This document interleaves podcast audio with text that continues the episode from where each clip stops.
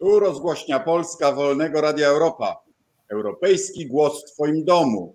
Proszę Państwa, dużo się dzieje w obszarze spraw wewnętrznych. Policja wchodzi do dziennikarza, zabiera mu nośniki, laptopa. No i mamy y, y, y, kryzys na polsko-białoruskiej granicy, wojnę hybrydową Łukaszenki. Bardzo się cieszę, że może możemy o tym porozmawiać z człowiekiem, który ma doświadczenie nadzoru nad naszymi służbami, policją, ówczesnym biurem ochrony rządu, pan były poseł, były ministr, wiceminister spraw zagranicznych Grzegorz Karpiński. Serdecznie witam. Dzień dobry, witam Ciebie Radku, witam Państwa. Urodził się Pan w Chełmie. Uczestniczyłeś też w komisji do spraw bulwersującego, okrutnego morderstwa, morderstwa pana Olewnika, prawda? Tak. A potem w MSWiA nadzorowałeś policję, BOR i sprawy legislacyjne. Sprawy legislacyjne i jeszcze budżet, który w, akurat w przypadku tego resortu jest potężny. Czyli, czyli nie nadzorowałeś bezpośrednio Straży Granicznej, no ale w ramach kierownictwa MSWiA na pewno miałeś z tym do czynienia. Czy miałbyś jakieś rady dla dzisiejszego kierownictwa? Co można by zrobić, żeby, no, żeby chronić granice, oczywiście, ale jednocześnie Y, y, w tej trudnej etycznie sytuacji, żeby to, y, to robić na ile to można humanitarnie. Jedną z podstawowych rzeczy, o której powinniśmy pamiętać przy rozmowie o tym, co dzieje się w tej chwili na naszej wschodniej granicy, to powinniśmy pamiętać o tym, co jest źródłem tego kryzysu. A źródłem tego kryzysu i mówią o tym już wszyscy i właściwie e, chyba co do tego jesteśmy zgodni, jest polityka prowadzona przez Łukaszenkę. Więc gdybym miał odpowiedzieć wprost na Twoje pytanie, co należy doradzić dzisiaj e, tym, którzy mają zarządzić tym kryzysem, to muszą odciąć źródło kryzysu, czyli sprawić, żeby osoby, które chcą nielegalnie przekroczyć granicę, nie miały w ogóle takiej możliwości, czyli nie pojawiały się na Białorusi, w celu przekroczenia nielegalnie polsko-białoruskiej granicy. I o ile wiem, Litwa już e, e, przekonała wysokiego przedstawiciela e, Unii Europejskiej do rozmów z władzami irackimi i jak rozumiem, Belawia z Iraku już tych uchodźców przywozić nie może, ale jednocześnie oni przylatują z innych krajów, prawda? Z Jordanii, gdzieś indziej. Białoruś zniosła obowiązki wizowe dla krajów zagrożenia migracyjnego. I to jest ewidentnie chyba zemsta Łukaszenki za to, że Belawię wykluczyliśmy z portów lotniczych Unii Europejskiej, prawda? Wtedy, gdy on zmusił ten samolot z białoruskim dysydentem do lądowania w Mińsku. No i też taka, y, y, taka próba, prawda, do czego, jak my na to odpowiemy.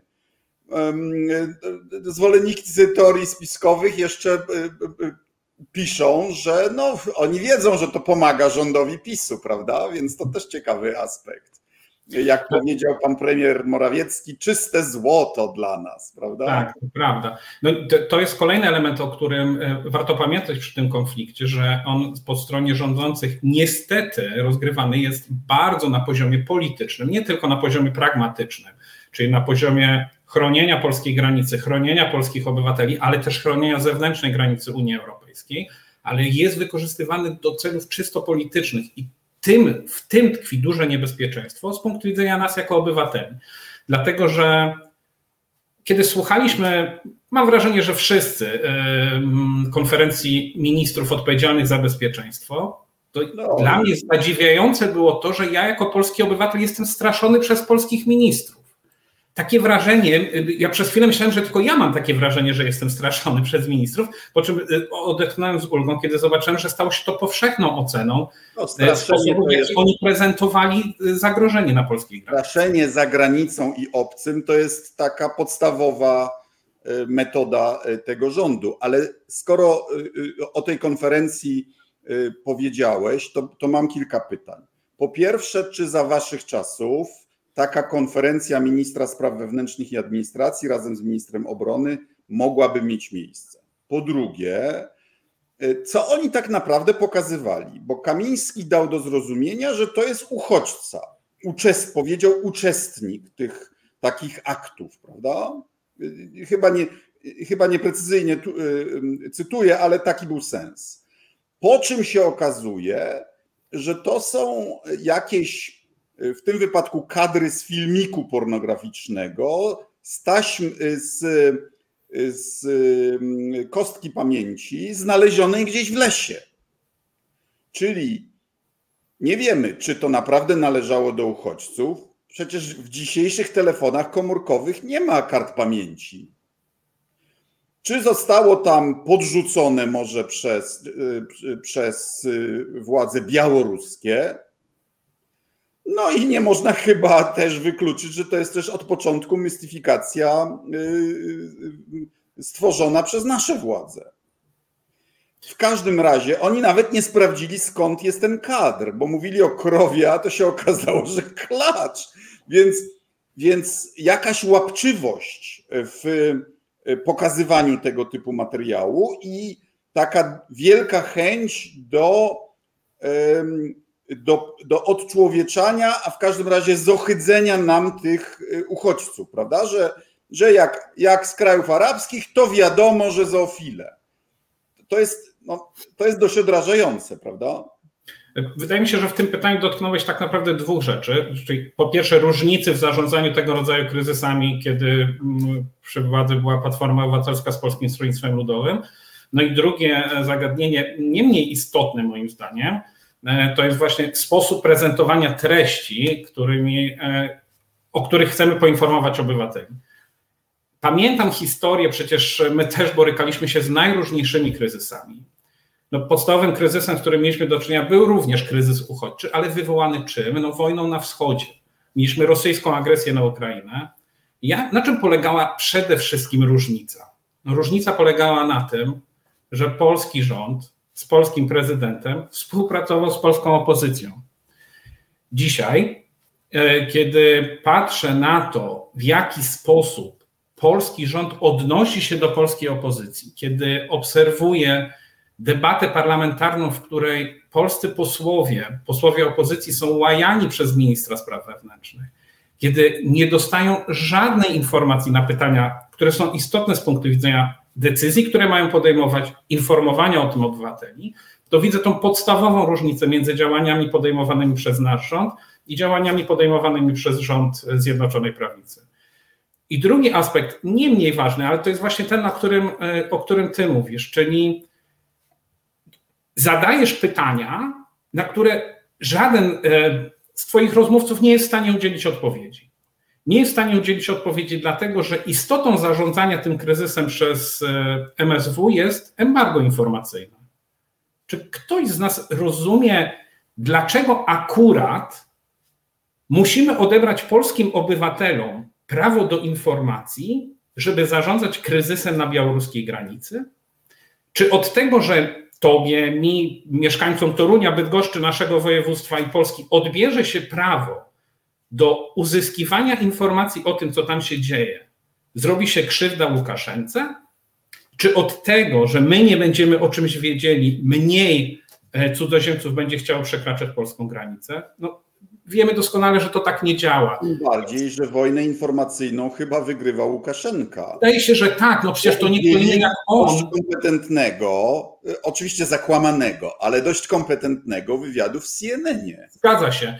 A my nie, a my nie mamy na to kontrnarracji, prawda? To, Przynajmniej w mediach światowych. Tak, no ten wywiad był moim zdaniem takim najlepszym przykładem tego, że my po prostu nie mamy odpowiedzi żadnej, też dla opinii publicznej zewnętrznej. A drugim przykładem, no po 30 dniach stanu wyjątkowego dowiedzieliśmy się na przykład o tym, choć ja oczywiście zawsze będę mówił przy każdym, dowiedzieliśmy się, czyli ktoś raczył przekazać nam taką informację, jakobyśmy dopiero po 30 dniach wysyłali SMS-y dla osób znajdujących się po drugiej stronie granicy z informacją po arabsku, y, po angielsku, już nie pamiętam w jakich to był język. Tymczasem okazuje się, że dopiero kurdyjska telewizja opublikowała reportaż, w którym pokazała, że ta granica jest nie do przejścia działania, które my powinniśmy byli podejmować, tak jak mówiłem, u źródła, czyli tam, gdzie podejmowana jest przez cudzoziemca decyzja o tym, że spróbuje dostać się do Unii Europejskiej przez granicę białorusko-polską czy białorusko-litewską, no zostały zupełnie zaniechane. Nie, to się w ogóle nie robi. Te, tego rządu jest od sześciu lat. To, że nie próbuje się oddziaływać na zagranicę, bo oni tego nie potrafią. Tylko wszyscy, ca, cała działalność informacyjna jest skierowana na utwardzanie własnego elektoratu, ale mniejsza z tym. E, proszę Państwa, można kierować pytania do Pana Ministra, do mnie, a w międzyczasie chcę też, y, bo sam sobie uświadomiłem, że przecież pierwotnym argumentem rządu było to, że uchodźcy są po stronie białoruskiej i że Białoruś za to w pełni odpowiada. A dzisiaj, mimo embarga informacyjnego, dowiedzieliśmy się, że to nie jest precyzyjnie prawda. Mamy przecież te zdjęcia uchodźców po stronie polskiej, w jakichś stannicach Straży Granicznej, którzy potem znowu znajdują się y, na stronie białoruskiej. Czyli zostali tam y, no, skłonieni w jakiś sposób do powrotu na Białoruś. Jak to się ma do uprzedniej praktyki naszej Straży Granicznej? Czy to jest przedmiotem jakichś umów ze stroną białoruską, które nie wiem, czy nadal są przez Białorusinów respektowane? I po trzecie, jak to się ma do polskiego i międzynarodowego prawa? Czy tak. wolno ludzi wypychać z powrotem? No to jest jeden z trudniejszych tematów, tak naprawdę, jeśli rozmawiamy o ochronie granicy, nie tylko polskiej granicy. Przecież problem z e, osobami czy z cudzoziemcami, którzy chcą nielegalnie przekraczać granicę, tak naprawdę dotyczy całego, no całej północy, tak ją nazwijmy, czyli bogatej części świata. To jest problem Polski, to jest problem, e, to jest problem Stanów Zjednoczonych, to jest problem, e, który chyba tak naprawdę część z nas pamięta z własnej skóry, kiedy jeszcze nie byliśmy częścią Unii Europejskiej i wielu moich kolegów, tak było przed 25 laty, usiłowało, co tu ukrywać, nielegalnie dostać się na przykład do Wielkiej Brytanii. I dzisiaj, kiedy mówimy o ochronie granicy, oprócz przykładów, które podałeś, czyli tego, że mimo tej ochrony skutecznie udaje się ją przekroczyć niektórym osobom, Najlepszym dowodem na to, że granica nie jest szczelna i w związku z tym dalej wraca pytanie o zasadność stanu wyjątkowego, jest wczorajsza czy przedwczorajsza informacja e, policji niemieckiej. Otóż Niemcy poinformowali, że ponad 1500 osób we wrześniu dostało się na teren Niemiec przekraczający granicę polsko-białoruską to już nie są spekulacje, to jest oficjalny komitet, y, kom, oficjalny komunikat y, Komendy Głównej Policji y, w Niemczech, który przekazuje informację, że oto wylegitymiowano, zatrzymano 1500 osób, które poinformowały o tym, że przekroczyły nielegalnie granicę polsko-białoruską. Polsko-białoruską czy litewską? Polsko-białoruską. Czyli oni pokazują, jak to twardo chronią granicy, a de facto ta ilość nielegalnych przekroczeń tak wzrosła przez operację Łukaszenki, że sobie z tym nie radzą. Czyli, czyli tu ja muszę sam siebie skorygować, bo wtedy, gdy wprowadzali ten stan e, wyjątkowy, ja spekulowałem, że tam już właściwie się kończy, że to jest tylko kilkanaście osób i że oni chcą przedłużyć zainteresowanie tematem, bo, bo im wyszło z sondaży, że im to służy, tak? A a ten komunikat y, niemiecki sugerowałby, że granica de facto nie jest chroniona, że odwrotnie, że da, robią pokazówki z wypychaniem, a de facto jakimiś innymi drogami setki ludzi jednak y, skutecznie wchodzi do Polski i przedostaje się do Niemiec. Ten komunikat niemiecki tak naprawdę pokazuje dwie rzeczy. Po pierwsze, że presja migracyjna się nie zmniejszyła. W związku z tym nadal potrzebujemy chronić polską granicę. I chciałbym, żeby to też w naszej rozmowie wybrzmiało, że jednym z zadań, które mamy jako Rzeczpospolita Polska, jest ochrona wschodniej granicy Unii Europejskiej. I wiem tylko jedną rzecz, że przypuszczam, że większość naszych słuchaczy, ale też większość polskich obywateli zgodzi się co do jednego. Jakie są warunki chronienia granicy polskiej? No po pierwsze musi być skuteczna, po drugie musi być humanitarna, a po trzecie z zachowaniem praw polskich obywateli. No, a co, z czym mamy do czynienia w tej chwili? Nie jest ani skuteczna, nie jest ani humanitarna, a w dodatku odbywa się z zabieraniem praw polskich obywateli żyjących wzdłuż granicy, nie tylko ich, ale też pozostałych, którym odbiera się prawo do informacji. Dobra. Zatrzymajmy się na tym, y, na, na słowie humanitarny, prawda? Bo to, bo to nie jest łatwa sprawa. Bo chyba się zgodzimy, że granic, że przekraczanie nielegalne granicy powinno być tak niedogodne i tak utrudnione i tak oby niemożliwe, żeby nie wywoływać efektu podażowego większej liczby uchodźców, prawda? No ale jednocześnie nie tak okrutne, żeby oni ginęli. Okej? Okay? Zgoda? To w ogóle nie podlega dyskusji. Okay. To jak to zrobić w praktyce? W praktyce to się robi w taki sposób, w jaki to było tak naprawdę robione zawsze. Jeżeli mamy do czynienia z nielegalnym przekroczeniem granicy przez osobę, która jest osobą zdrową, która nie potrzebuje wsparcia, która przybywa do nas z państwa, w którym jest bezpieczna, która nie spełnia warunków do tego, żeby nadać jej status uchodźcy, zostaje ona odstawiona na granicę. I, i, Białorusini, są, I Białorusini mają obowiązek ich przyjąć? Właśnie chciałem o tym powiedzieć.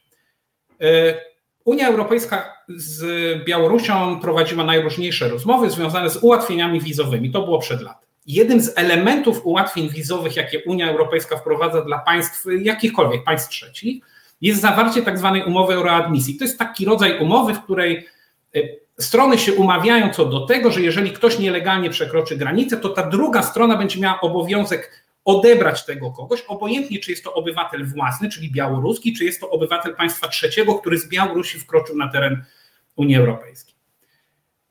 Po wydarzeniach tegorocznych na Białorusi, czy ubiegłorocznych związanych ze sfałszowanymi wyborami, z nieuznaniem Łukaszenki jako prezydenta, Łukaszenko jedną z pierwszych rzeczy, jaką zrobił w czerwcu już, w czerwcu, jesteśmy w październiku, w czerwcu Łukaszenko powiedział, ja przestanę przestrzegać tej umowy o admisji. On wiedział, że to jest pięta achillesowa Unii Europejskiej.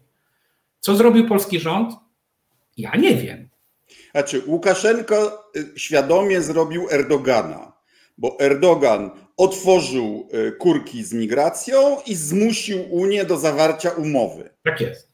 Łukaszenko jest w tej sprawie bardziej cyniczny niż Erdogan, bo Erdogan miał prawdziwych uchodźców z Syrii, z Iraku i tak dalej. A Łukaszenka sobie ich importuje.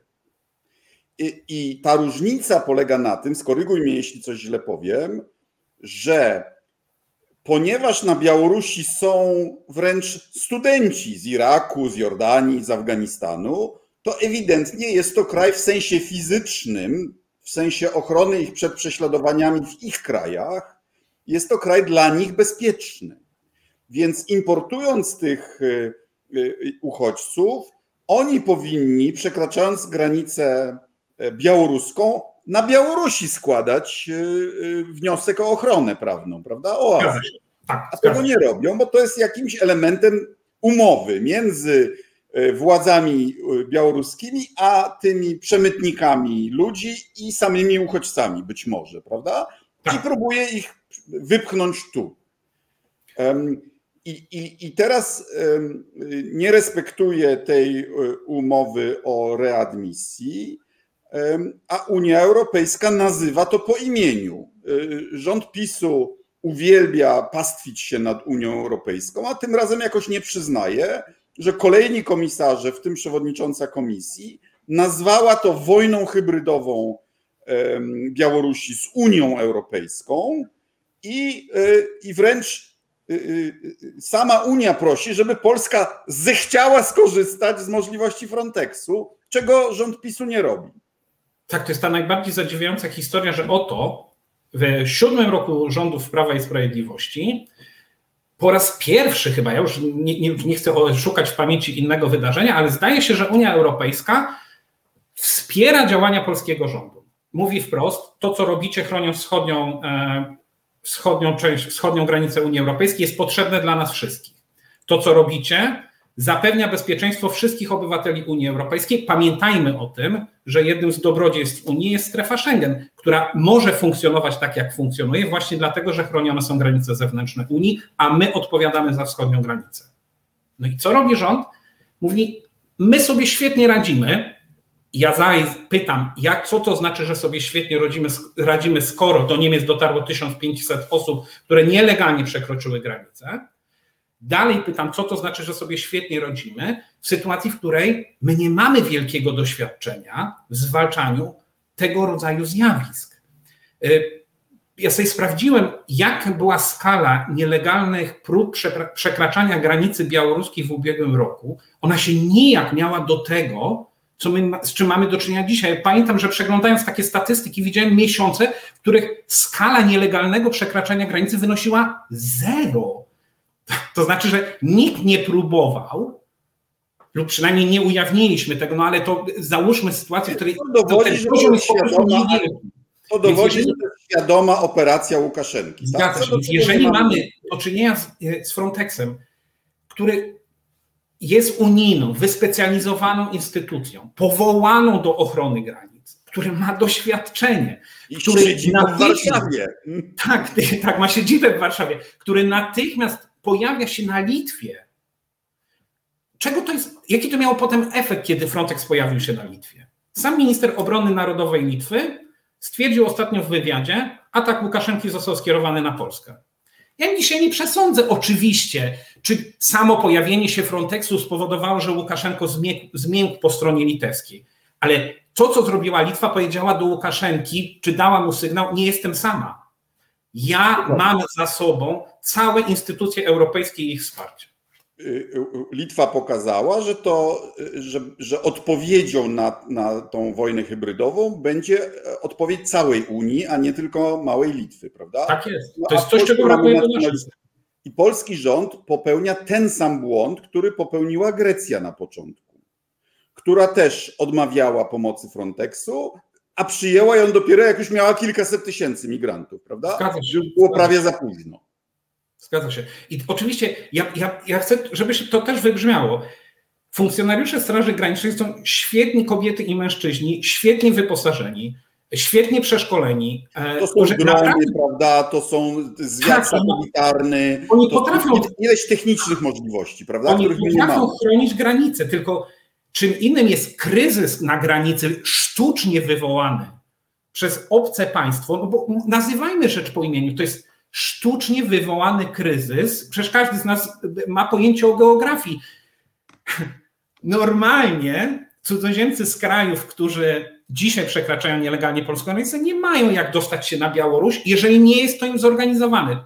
Na czym polega zorganizowanie? Zwiększona liczba lotów, zniesione wizy, bo przecież to jest ten kluczowy element umożliwiający obywatelom z krajów arabskich, głównie czy z Afryki, bo w ostatnich miesiącach akurat więcej osób z Afryki przyleciało, y, umożliwiający im pobyt na, Ukrai- na Białorusi. No, to jest przecież źródło tego kryzysu, nic więcej. W związku z tym w normalnych warunkach Polska Straż Graniczna jest w stanie zapanować nad takim kryzysem. W kryzysie sztucznie wywołanym nie ma nic złego w poproszeniu nie o pomoc, o wsparcie tych, którzy się na tym znają. Ale nie tylko.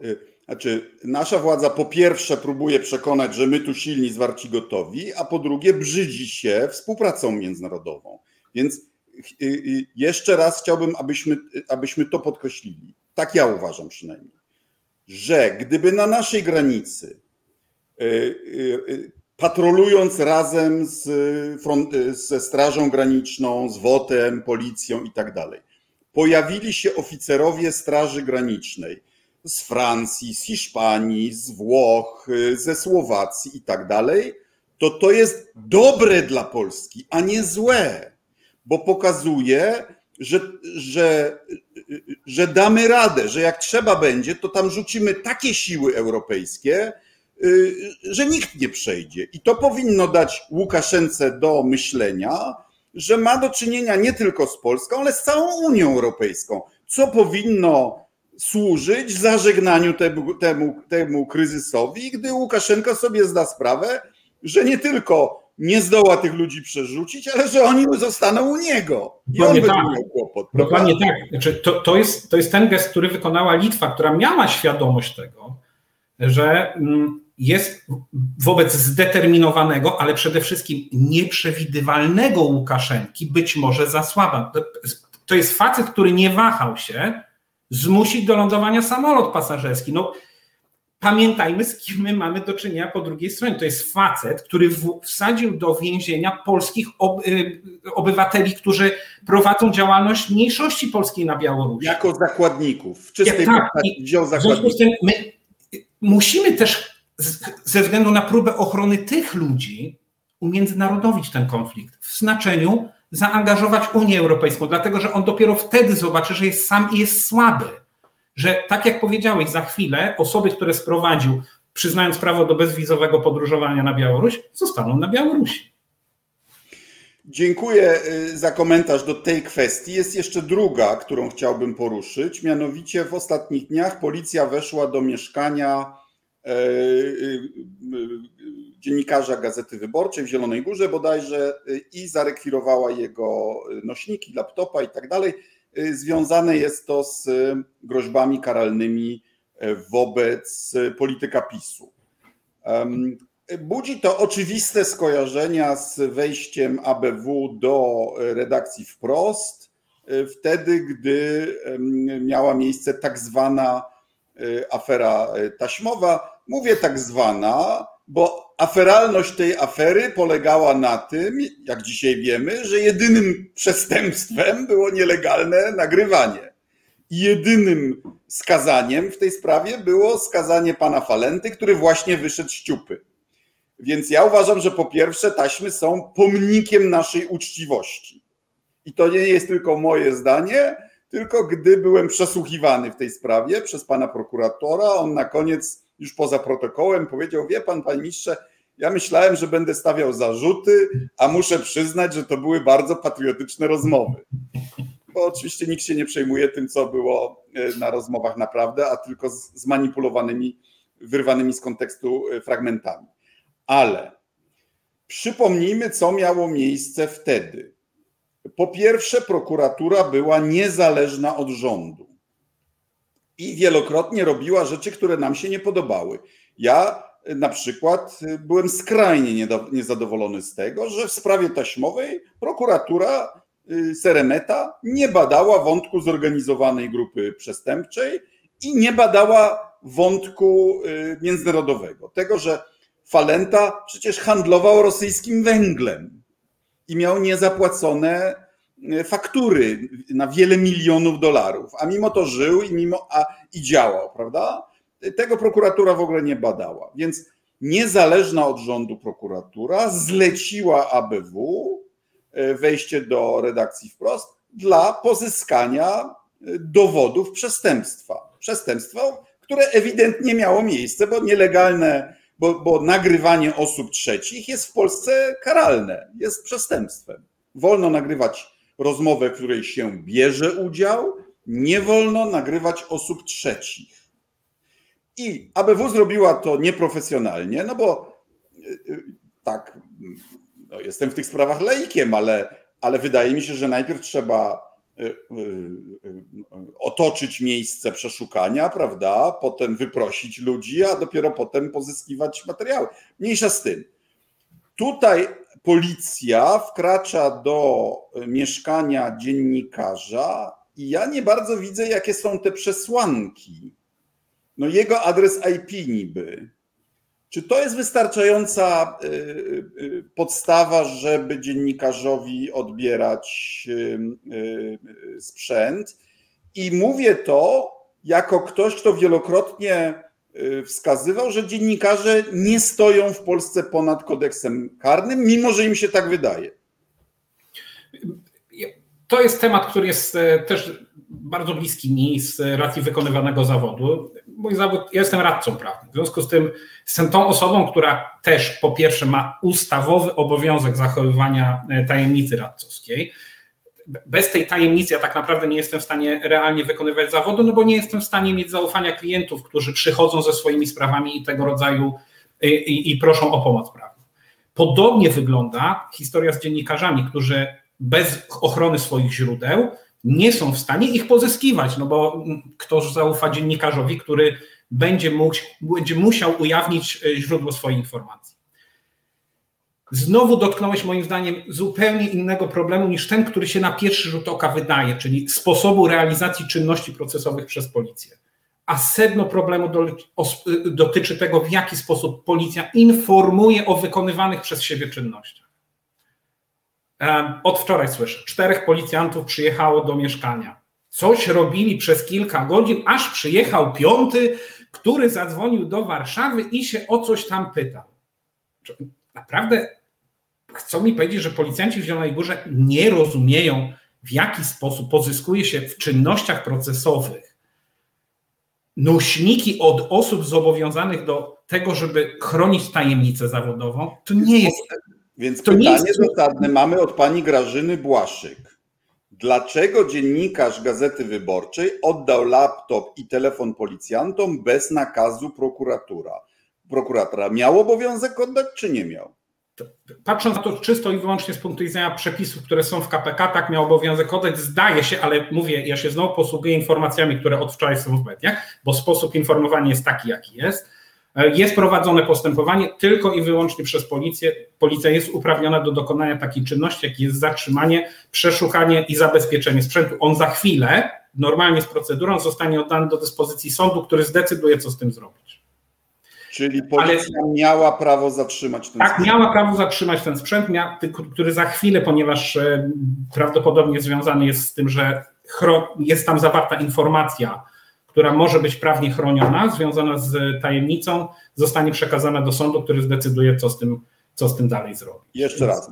Miała prawo bez nakazu prokuratora. Tak, miała prawo bez nakazu. Jest, prowadzą postępowanie, w związku z tym są uprawnieni do tego, żeby nie każde postępowanie jest prowadzone z udziałem prokuratora. W związku z tym tu policja jako organ procesowy miała prawo dokonać tej czynności. U nas dziennikarze wyobrażają sobie, że z faktu bycia dziennikarzem wynika y, rodzaj immunitetu prawnego, co wydaje mi się y, nadużyciem. Bo po pierwsze, w Polsce nie ma definicji dziennikarza. Ja na przykład mam felieton w tygodniku Polityka czy to oznacza, że mogę nie oddawać materiałów policji? Oczywiście, że nie. Ja wiem, że w Stanach Zjednoczonych była słynna sprawa w latach 2000. Y, y, y, dziennikarka New York Timesa uzyskała informację o, o tym, że członek administracji Busha, Scooter Libby, on był doradcą do spraw bezpieczeństwa wiceprezydenta Cheney'a, ujawnił nazwisko, nazwisko agentki CIA, co tak jak w Polsce jest przestępstwem. I ona odmawiała potwierdzenia tego, chroniąc źródła, i to oznaczało, że sąd ją wysłał na 18 miesięcy do więzienia. Tak, masz obowiązek, prawo chronić swojego źródła i na rzecz swojego dziennikarskiego etosu no, ponieść konsekwencje, ale to nie znaczy, że masz immunitet prawny. Tak, to, to dotyczy nas wszystkich, tych wszystkich grup, które mają obowiązek chronić tajemnicę, ale ja będę o tym powtarzał zawsze. To, że policja ma do czegoś prawo, nie oznacza, że ma obowiązek. Zawsze najprostszą rzeczą przy prowadzonych czynnościach procesowych jest zatrzymanie możliwie dużych dokumentów, komputerów, telefonów, nie, nie, nie wiem, no wszystko jedno, co, e, co nam przyjdzie do głowy przy prowadzeniu postępowania e, przygotowawczego.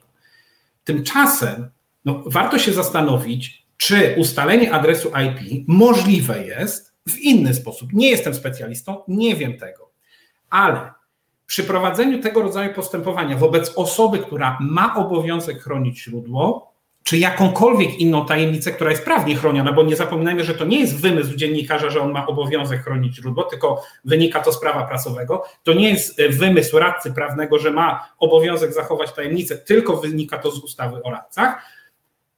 Przy prowadzeniu tego rodzaju czynności należy je podejmować w taki sposób, żeby nie zmuszać obywatela do łamania tego obowiązku, którego na niego ustawa nałożyła. Więc to jest zawsze kłopot, to jest zawsze trudne i to no zawsze wymaga porządnego przygotowania. Ale tak jak twierdzisz, że policja miała prawo, tak i ABW ma, miała prawo wejść do wprost, prawda? Ja tak uważam, nic się nie zmieniło. Jeżeli mam podejrzenie, że na nośniku znajdują się dowody przestępstwa, no nie bardzo rozumiem, co my chcemy sobie powiedzieć, że e, że te dowody mogą być nieużyte w postępowaniu karnym, mogą być niewykorzystane do prowadzonego postępowania, tylko zacznijmy wreszcie poważną rozmowę na temat ochrony praw obywateli w postępowaniu karnym. No bo jeżeli jedną z rzeczy, która w, w czasie sześciu lat rządów Zjednoczonej Prawicy została zmieniona w kodeksie postępowania karnego, czyli już wolno policji i prokuraturze korzystać z owoców zatrutego drzewa. Znasz pewnie to pojęcie. Ja tylko szybko wytłumaczę, że chodzi to o sytuację, w której nielegalnie został pozyskany dowód. To mamy do czynienia z przekroczeniem reguły, w którym obywatel ma prawo, a państwo ma obowiązek i państwo nie może tych obowiązków i swoich uprawnień robić kosztem obywatela. To jest naprawdę rozmowa o zupełnie innych przesłankach, o zupełnie innych problemach, i najwyższa pora, żebyśmy do tego w Polsce wrócili. Pamiętasz, co jakiś czas pojawia się taka dyskusja w Polsce, raz do roku e, przy okazji składania raportu o liczbie osób, którym założono podsłuchy. W jaki sposób ta kontrola w Polsce przebiega? No ona nie przebiega w żaden sposób. No, oczywiście e, technicznie w ustawie wszystko jest opisane, ale realnie ta kontrola jest fikcyjna. To, o czym powiedziałeś, to co wydarzenie z Zielonej Góry, jest jednym z tych, które wpisuje się w tą opowieść o tym, że jako obywatele nie mamy jasno opisanej historii, jasno opisanej sytuacji, w której policji coś wolno, policji nie wolno, policja nie chce nas o tym informować, e, czy nie chce przygotowywać tego rodzaju wykonywania czynności w sposób, który nie będzie wywoływał takich emocji. Dobra, wywołałeś fajną rzecz na koniec, e, więc e, zapytam Cię, jaka jest Twoja teoria, no bo nie masz wiedzy z wewnątrz, ale była ta, y, y, ta faktura w CBA na zakup y, chyba Pegasusa, czy to było, czy to było z Funduszu Sprawiedliwości. I potem ukazała się ta informacja, że po polsku też była, był wysyłany SMS. Ja nawet sobie przypominam, że chyba coś takiego dostałem że miałeś się zalogować, że niby paczka do ciebie przeszła i wtedy już miałeś Pegasusa, prawda? Jakbyś obstawiał, spekulując. Kupili, nie kupili, używają, nie używają i przeciwko komu? Ja chcę wierzyć mimo wszystko, że jeśli kupili i jeśli używają, to nie używają tego przeciwko opozycji, to nie używają tego przeciwko nam. Powiedziałem, chcę wierzyć. E, wiesz, co będzie e, tak, sprawdzian tego będzie bardzo prosty, bo mam czasami wrażenie, to wracam do początku, robiąc koło z, w naszej rozmowie do tego, od czego zaczęliśmy, czyli problemów, które są na granicy. Tej władzy się wydaje, że będzie w stanie ukryć rzeczy, które, e, które się dzieją w środku, tylko i wyłącznie z tego powodu, że dzisiaj o czymś nie poinformuje albo wprowadzi stan wyjątkowy, który zakaże przekazywania informacji, wyłączy dziennikarzy z określonego obszaru. To tak nie działa my dzisiaj jesteśmy w zupełnie innej rzeczywistości niż e, nawet 20 czy 30 lat temu. Informacja zapisuje się wszędzie.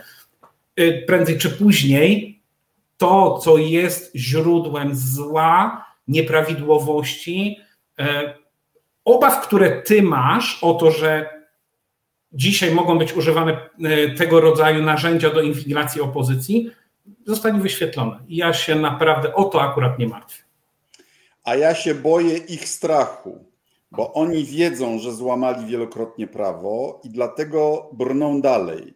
Ja się boję tego, co oni jeszcze są y, gotowi zrobić, żeby nie oddać władzy. Bo goście, którzy znalezioną w lesie kartę pamięci y, y, potrafią epatować zoofilią w najwyższej oglądalności, mam wrażenie, że tam pękły wszelkie bariery etyczne i estetyczne. Mhm. I ja się ja się boję ich strachu.